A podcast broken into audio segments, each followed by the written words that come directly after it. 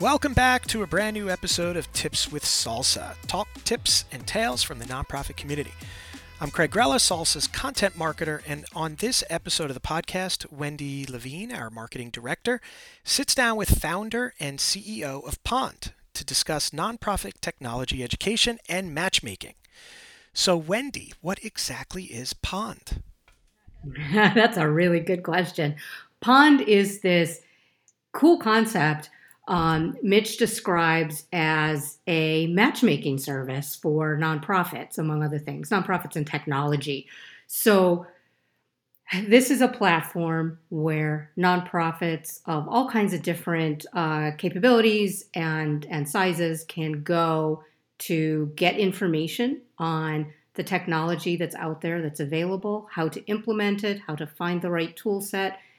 Unlike other platforms that are out there, it is focused on the nonprofit. So vendors like Salsa, we're not paying to, you know, uh, be seen by the nonprofits. Uh, the nonprofits are driving the information. They're driving the meetings if they want them with the technology providers. And Pond is giving them information on how to find tools, how to implement tools, and is also matching them with tools that they are, you know, that meet that would meet their needs. So it's it's just a really cool concept. And uh, we talk in this episode with Mitch about how not everyone, sometimes no one at a nonprofit is dedicated to managing technology, but everyone uses technology. And how to get those people the right tools is really what Pond is all about. Well, this sounds like a really unique concept and a great episode, so let's give it a listen. Welcome to Tips with Salsa talk, tales, and tips from the nonprofit community. Today we're joined by Mitch Stein. Mitch is the co founder and CEO of Pond, which is really a new and kind of unique concept in the nonprofit tech space. So, Mitch, welcome to Tips with Salsa. Thanks for having me. Uh, really glad to be here, Wendy. And um, uh, yeah, I'd love, excited to share a bit more about Pond and what we're learning and, and uh, about the sector. And the way people think about Pond and how it works is it's really like a dating app for nonprofits and the tools and services they use. So um, a lot of people might call that a marketplace. Uh, most marketplaces, if you think about how you put a trip together on Expedia or you buy a home on Zillow, um, it's all dependent on you as the shopper to know what you're looking for, have the time to do the searching, have the money to invest in those things and really trust that all those providers that you're coming across are trustworthy. And what we found in the nonprofit space and the reason uh, tech is so really under penetrated, underutilized at large in the sector is because a lot of those things aren't necessarily true about the buyer base. And we needed to rethink how that market could work to bring to connect people with the tools that are best for them and best for their mission. And so uh, nonprofits can join Pond. They it takes about two to three minutes. They can create a listing that says, "Hey, these are the tools we use. These are things we're looking for. This is what we do." Really meeting them where they are in their own words, in their own description, and then vendors and providers of a whole host of products and services um, are able to look at that and say, "That's the type of or, uh, customer organization that we serve and work with well. I want to talk to you." Um, and so they sort of right swipe, if you will, make the first move uh, to put an ask out there to an organization. And then the organization is very passively able to see, okay, once a week, I got these four requests. That doesn't sound relevant. This sounds good. And any of those people they do end up connecting with, they actually get paid for having the call. They get $100 in their account because we are kind of removing the extra marketing spend for those providers. They have direct access to a new customer that they would have paid Google or Facebook or LinkedIn good money to get connected with them. And so we're saying, what if you could put that marketing dollar to work in the nonprofit's account on Pond, which, you know, of course you're compensating for them, compensating them for their time, which is great. Uh, the money's going to a nonprofit instead of a, you know, big search engine, great. But also it's allowing them to have some budget to get started to spend on something where they so often that's a big limiter in even getting started evaluating new tools. That's good. This is sort of a a feel good version of some of the uh, commercial sites that are out there that just list lots of ads for technology products, and it's kind of hard to tell on some of those sites whether the you know what you're seeing is based on what people paid to be shown or what is actually the case. Um, and that was one of the things I liked about Pond. Uh, it just seemed like a more real community. Yeah, and I think a lot of that, Wendy, that's a great point because it all comes down to like what is the business model, right? Are you is your customer and people say this about social media and stuff. If your business model is advertising dollars, your customer is the advertiser and the platform is ultimately built around them.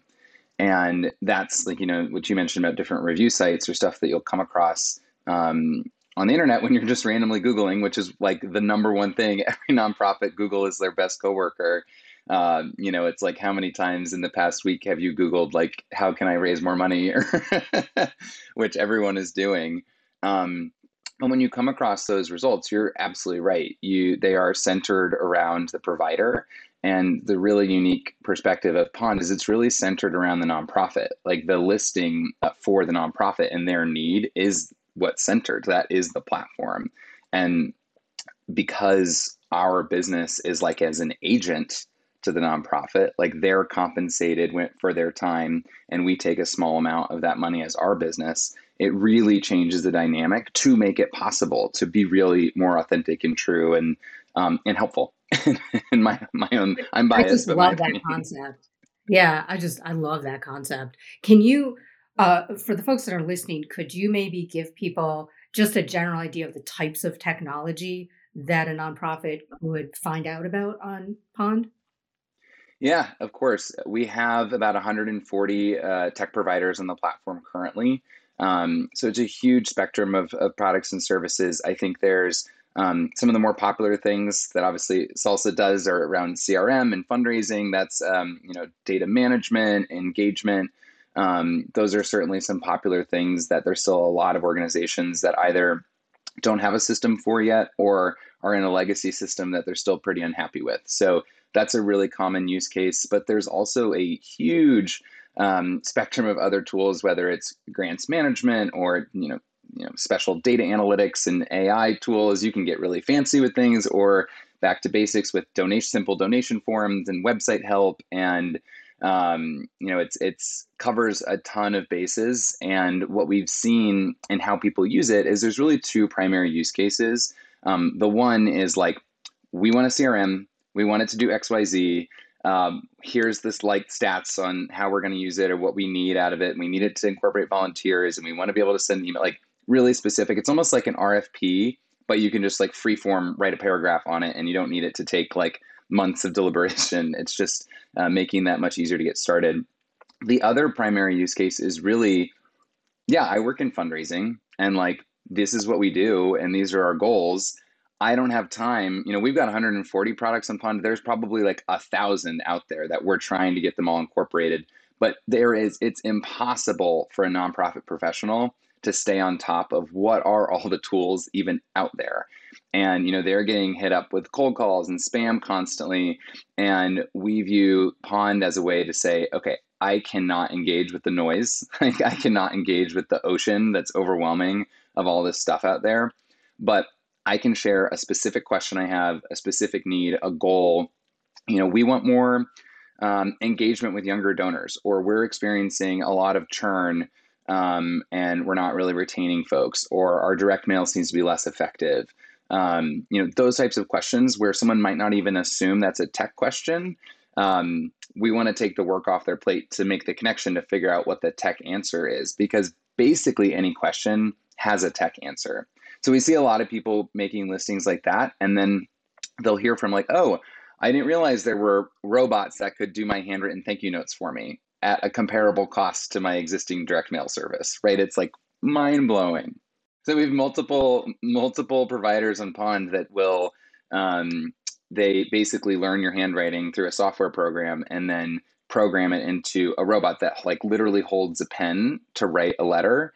But they since they also manage the direct mail, like the actual packaging and posting and sending, it's actually comparable to a lot of the cost of like a normal direct mail program. So it's pretty wild. And then you've got like personalized video messaging that's become really popular particularly with like schools and um, zoos and stuff like more very visual causes where you can send personal you know automated video messages that are basically like a mail merge into a personal video um, that is also like accessibly priced to a lot of organizations um, so people finding out about those things has been really cool because you know, we see we get reviews in every one of these interactions.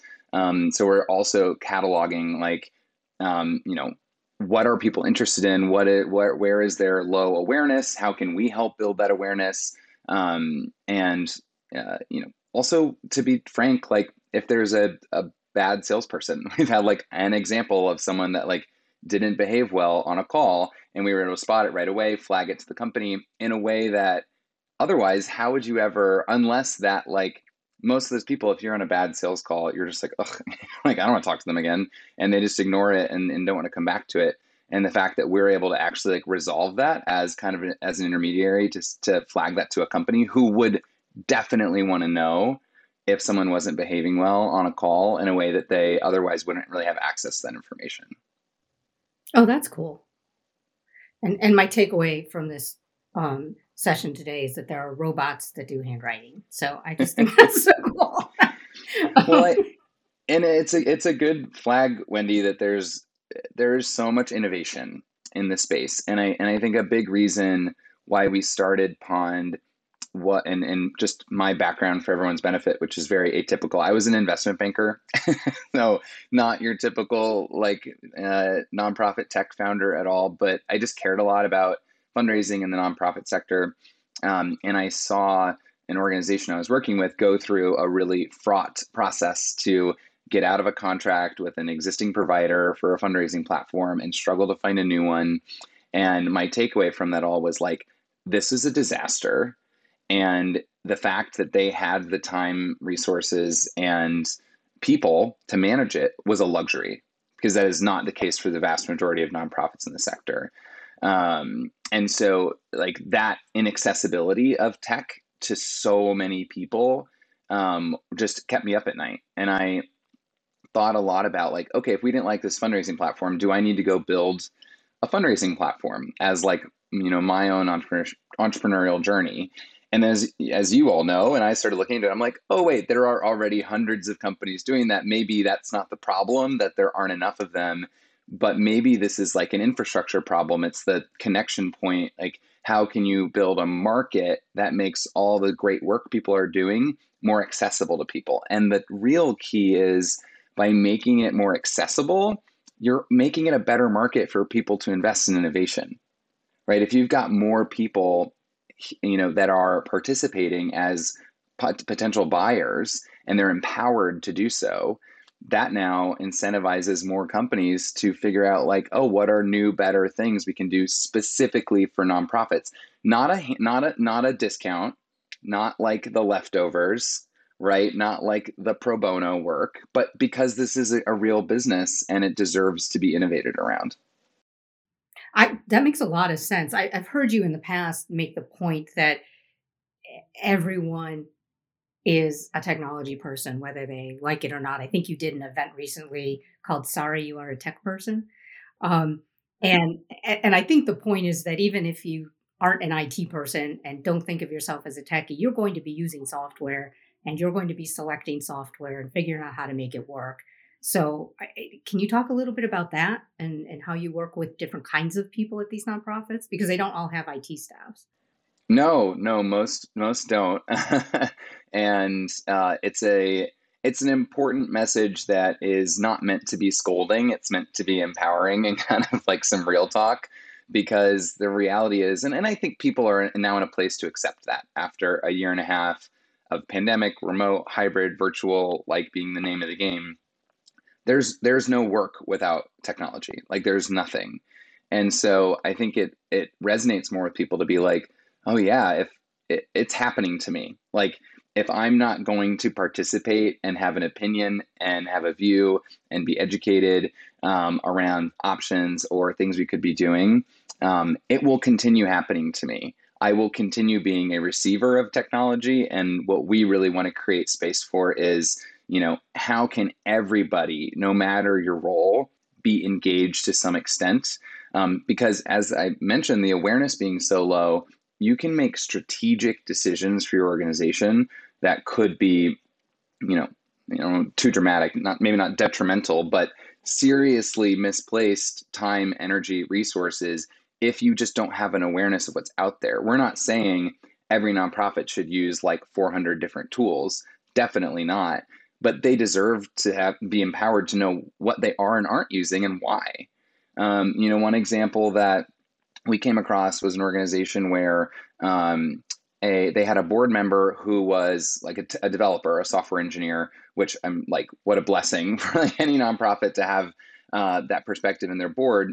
But what happened was they were like, oh yeah, we had a board member, so we didn't really need to worry about tech. Like they handled it all, and we wanted to like engage our community in a community platform. And so we were able to find, they were able to find us a really low cost developer that only cost us like a few thousand dollars to build, build this thing and you know I, I, had to just be like well did did you look into other options because you know there's like out of the box community tools that you could at least like test it out and see how people use it experiment and know what you're building into and spending and so like they just had no idea that existed right? And and i think that situation is so common where even when someone does want to get engaged with tech it's like there's this barrier to actually they're like we know we need something and so i'm going to hand it off to someone else to figure out. And so if we can make space and like the on ramp into the tech world accessible to more and more kinds of people, whether that is this person who was an ED at a grassroots organization, um, or maybe it's a development director, right? Who's, you know, you know, I was just talking to a development director yesterday who's like, oh, well, you know, I'm more of like the people person. I don't, I don't really handle all the tech stuff. And I'm like, how do you keep track of your conversations with those people that you're people personing with? You know, it's like you are a user. Um, you're gonna have problems and complaints and goals. And if you're not voicing them or you're waiting for someone else to, you know, to figure them out, you're kind of excluding yourself from the table where it's happening. And it's gonna be more and more important to driving missions going forward. Yeah, you're I mean, we're sort of redefining what it means to be a technology person. That doesn't mean you're a developer. It doesn't mean you're a programmer.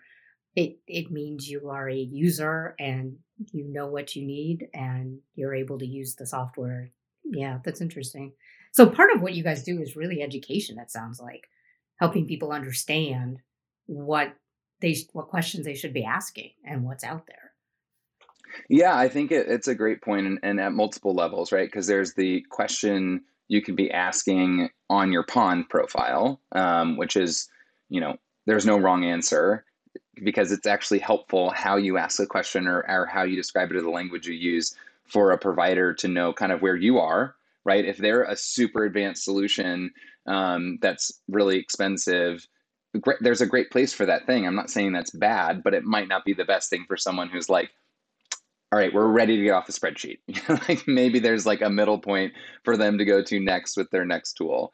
Um, so I, I think that's it's very valuable to educate people really on just giving voice to their problem and not worrying about it, which is part of the benefit of Pond being anonymous, by the way, is it's like even if you're in an organization and you're like, well, I don't want to ask a stupid question and other people see it as like named to our organization, we're like, just don't worry about it, right? Like just get out there, and dip your toe, start going. Um, but yeah, there's certainly another piece around questions to ask when you're engaging with someone, right? Because there's a there's an interesting power dynamic once you do get on the phone and you're talking to um, one of the wonderful salespeople uh, or business development folks from Salsa or anywhere else. Um, they do this all day long, right? So there's like a bit there's like quite an advantage um, and like a power dynamic there of like this could be my first call with this type of product and i don't know anything about it and so i think um, empowering people to know like a couple of the baseline questions that you should you know bring with you make sure that you're setting the tone and the stage for the conversation because also like the salesperson would rather have that right than just like coldly saying their spiel for 30 minutes they would so much rather you give them specific things what are you looking for what are your problems because also a lot of the times they might be like you know what? It doesn't sound like this is a good fit. And that's like a win for everybody to figure that out early than, um, than, than, you know, further along and just making a pitch for a pitch's sake. Everybody would rather that participant come with, you know, knowing what their priorities are and knowing how they rank, right? Like knowing um, nothing's going to be perfect on all fronts for all things. So you like, you really need to under have a view on like what is the biggest thing for me? Is it um, you know how the ability to dynamically manage our programs at the same time as our donors in the same system? Some CRMs are going to be good at that, and some aren't. You know, is it a peer-to-peer platform that perfectly integrates with Facebook? Some do and some don't. You know, like know what it what are the the real key questions and just list them out up front and give them the information. Even give it to them ahead of time. Even better. Like don't spend your time on the call um, rehashing stuff if you could have just shared it in advance. I think that those are the biggest things for me in terms of education around engaging with the new tech provider or or a salesperson is making sure you're owning the conversation and just doing a tiny bit of work beforehand. Not a lot just a just a tiny little bit. What else would you tell a, a nonprofit who doesn't have a dedicated tech person who's just starting out looking for a new crm system or a new engagement tool or fundraising tool uh, where do you even start? What would you recommend their first step be? Yeah, I think the first step and most important step for everybody is a tech audit. So anyone can do this, even if you think we don't have any tech, you do. I promise you, you do. You're using Google Sheets or you're using LinkedIn. You're like those are still tech platforms, and there it's important to know what you use, why, what it's serving, and what it's not serving because when you actually list those things out and that's part of the reason when you sign up for pond one of the only questions we ask is what are your current tools? To kind of push people to do a little bit of introspection before they start engaging to be like what do we even use now? Because they're there and you also you need to ask your team because i guarantee people are going to be like oh yeah and i use evernote for this and i use and i use subtitle for our videos and i'm using here. You're not even going to know. All of a sudden you have a hundred tools at play so it's a really, really helpful exercise to just do the like, what is the list of things that we use? Um, because it's going to help you look, because it's when you're engaging with tech, it's not always additive, right? And I think that's a um, people would expect us as like the tech marketplace to be like, oh yeah, you just need one more tool, just buy one more thing. But oftentimes we're encouraging people to like break up with their tech. Right? it's like if that's not serving you, and maybe you can find another tool that aggregates like a couple capabilities. Does it do it well enough based on how you prioritize them? So it all starts with an understanding of where you are today. That's like the most basic thing is can you list out all the tools you use today? When you do that you're going to be able to identify gaps and overlaps. Um, and i would recommend a list too of like earlier about individual tools just a priority list that don't think about it as tech related. Just think like think about your own organization strategy because um, you'll be able to identify like uh, where are these things serving our goals and where are they not. Um, and the third part is, which is tough if, if you are truly a one person shop, this can be difficult, but um, I find it really helpful to name a captain for individual platforms. So if there's something your entire team uses, you need someone on your team who is owning the use cases around it. Do we want that upgrade? Um, like committing time to educating themselves and learning more about the platform or how to use it and they become kind of an internal expert but don't put that all on one person if you can avoid it um, and we've even done this like as a startup we have two, uh, two and a half developers that work with our team but by and large most of our team is not uh, like are not software developers and um, you know someone is still tagged a non-technical person is tagged to owning every single platform we work with. They are the subject matter experts on it evaluating if we want to keep it upgrade whatever and then also codifying rules of how we want to use that platform. Meaning if a new person comes to the team all of a sudden they need to know how do people work with slack? Like how when are we supposed to message for what? And what do i put in which channel? And like if you're that sort of like cultural overlay with how you're using technology is also really important to codify. Um, and so I think that ownership to individual people makes it more feasible, where it's not just one person that is um, more feasible and also more buy in, right? Because if you just have like, oh, the IT person, they're going to come tell me how I use everything, like that's that also doesn't lead to good buy in, engagement, change management um, that distributed ownership of technology will also drive home the point to your team, which is everyone's a tech person, right? Don't wait for someone else to flag a problem. Don't wait for someone else to bring up creative answers that are tech driven to problems we're facing. I, that's a great idea. I think we used to call those people super users back in the day. yeah. Um, yeah. So, so do a tech audit. Make sure that you have people who are sort of evangelists or you know super users for each of your tool sets uh, and don't be afraid to ask questions. That sounds like yeah okay very cool. Um, what else would you we're coming to the end here. What else would you like to tell the nonprofits out there that are listening? And then i got one more question for you. Sure um, you know, I equate to, and over the past year and a half that we've been working on this company, I've talked to hundreds of nonprofit leaders um, and hundreds of people on the technology side too. Um, and I think it reminds me a lot of um, like the fitness world or like diet world, where it's like really where everyone know, well everybody knows. They're like well yeah of course technology could help me or yeah of, of course we could be using something better. And then there's a litany of reasons why they don't.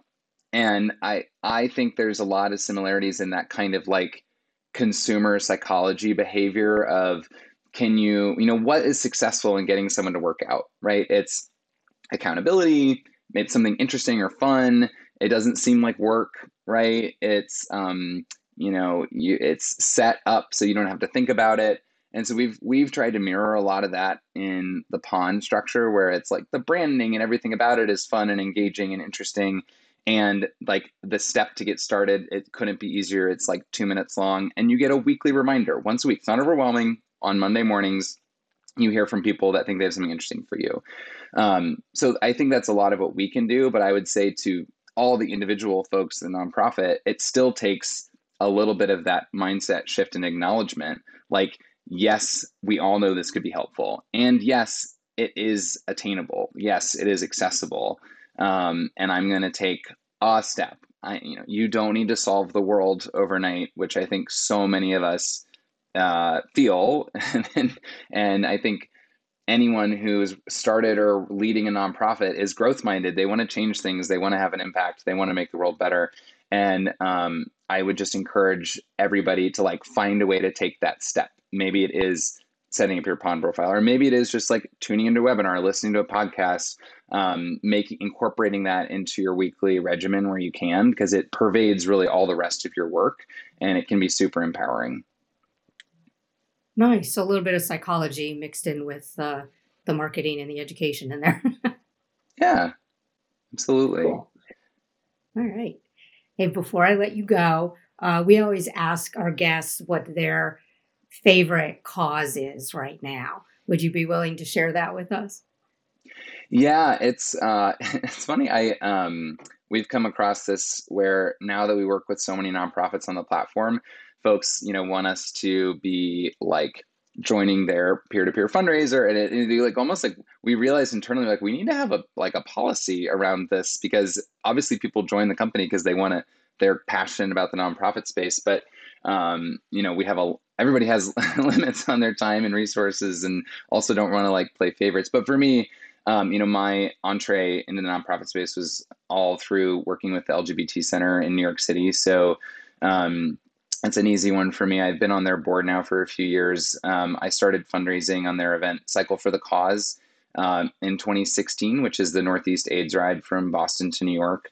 Um, my dad and I have actually been doing that together ever since, uh, and we've raised over four hundred thousand dollars for their HIV and AIDS efforts in grassroots, you know, human to human fundraising. So uh, I had an uncle who passed away from AIDS that really inspired us to get more involved in the cause, and um, I think it's there is a dual um, dual mandate in it for me, where it's all about um, uplifting and celebrating the memory of this just entire generation of people lost to the AIDS epidemic, but then also bringing awareness to the stigma that is still attached to folks living with HIV today, and the fact that HIV is still spreading, particularly um, in communities of color, amongst trans individuals, at alarmingly higher rates than the rest of the population. Um, actually at epidemic levels still in certain communities, which is really underappreciated. So um, that's what I'm super passionate about. The center does an amazing job within the broader